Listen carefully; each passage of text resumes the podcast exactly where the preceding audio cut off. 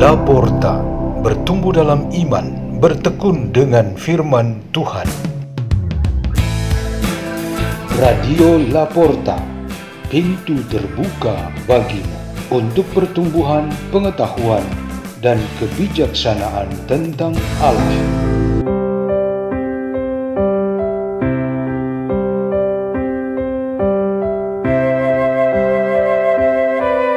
Bacaan dan Renungan Sabda Tuhan Hari Selasa Pekan Biasa ke-1 11 Januari 2022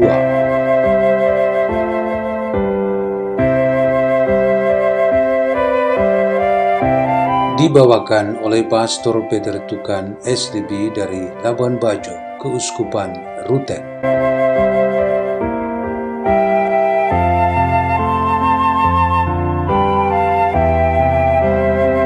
Injil Tuhan kita Yesus Kristus menurut Santo Markus bab 1 ayat 21b sampai 28. Pada suatu malam sabat, Yesus masuk ke dalam rumah ibadat di kota Kapernaum dan mengajar di sana. Orang-orang takjub mendengar pengajarannya, sebab ia mengajar mereka sebagai orang yang berkuasa, tidak seperti ahli-ahli Taurat dalam rumah ibadat itu ada seorang yang kerasukan roh jahat. Orang itu berteriak, "Apa urusanmu dengan kami, hai Yesus, orang Nazaret? Engkau datang hendak membinasakan kami. Aku tahu siapa engkau, yakni yang kudus dari Allah." Tetapi Yesus menghardiknya, katanya, "Diam, keluarlah daripadanya." Roh jahat itu mengguncang-guncang orang itu dan sambil menjerit dengan suara nyaring ia keluar daripadanya. Mereka semua takjub sehingga mereka memperbincangkannya katanya, "Apa ini? Suatu ajaran baru. Guru ini berkata-kata dengan kuasa. Roro jahat pun ia perintah dan mereka taat kepadanya." Lalu tersebarlah dengan cepat kabar tentang Yesus ke segala penjuru di seluruh daerah Galilea. Demikianlah sabda Tuhan.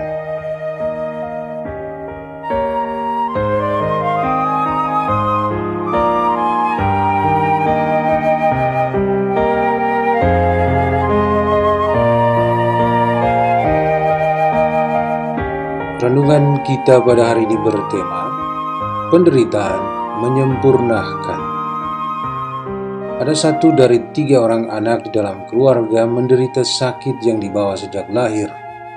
Anak itu tidak bertumbuh dan berkembang normal seperti kedua saudaranya.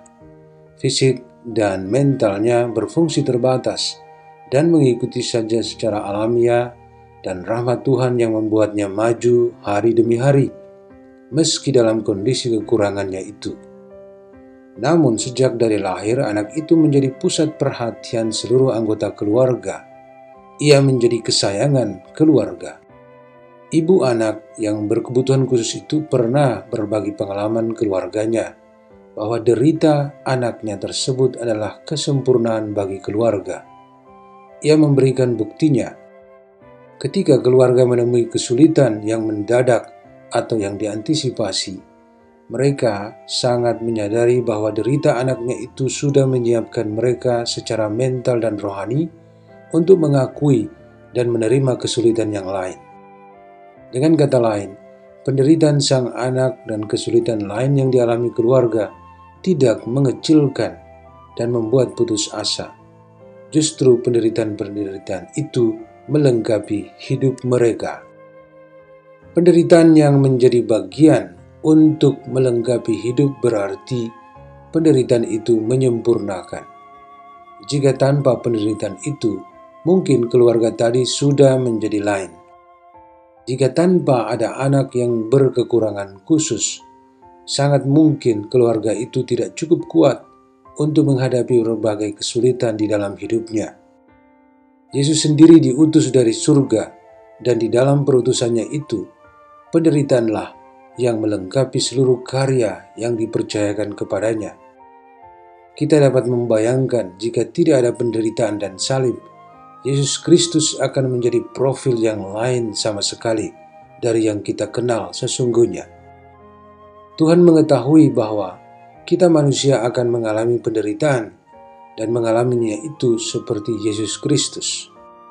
Lebih dari itu ialah Tuhan mengizinkan supaya kita menemui kesulitan dan penderitaan, melewatinya, bahkan dengan iman yang kita miliki, kita menghadapinya.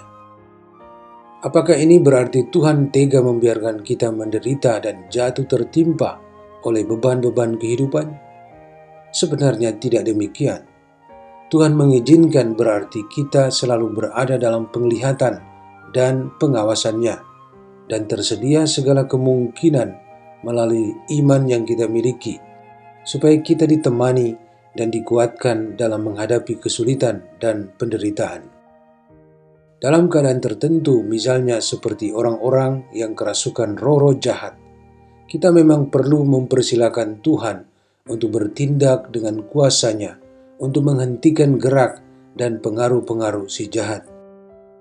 Jika kekuatan kita terbatas dan sudah selesai, harapan kita terakhir ialah kuasa dan campur tangan Tuhan yang menjadi andalan kita. Marilah kita berdoa dalam nama Bapa dan Putra dan Roh Kudus. Amin. Ya Tuhan Allah, jadikanlah kami kuat dan bersemangat di tengah segala penderitaan kami. Salam Maria penuh rahmat Tuhan sertamu. Terpujilah engkau di antara wanita dan terpujilah buah tubuhmu Yesus. Santa Maria Bunda Allah doakanlah kami yang berdosa ini, sekarang dan waktu kami mati. Amin. Dalam nama Bapa dan Putra dan Roh Kudus. Radio Laporta, pintu terbuka bagi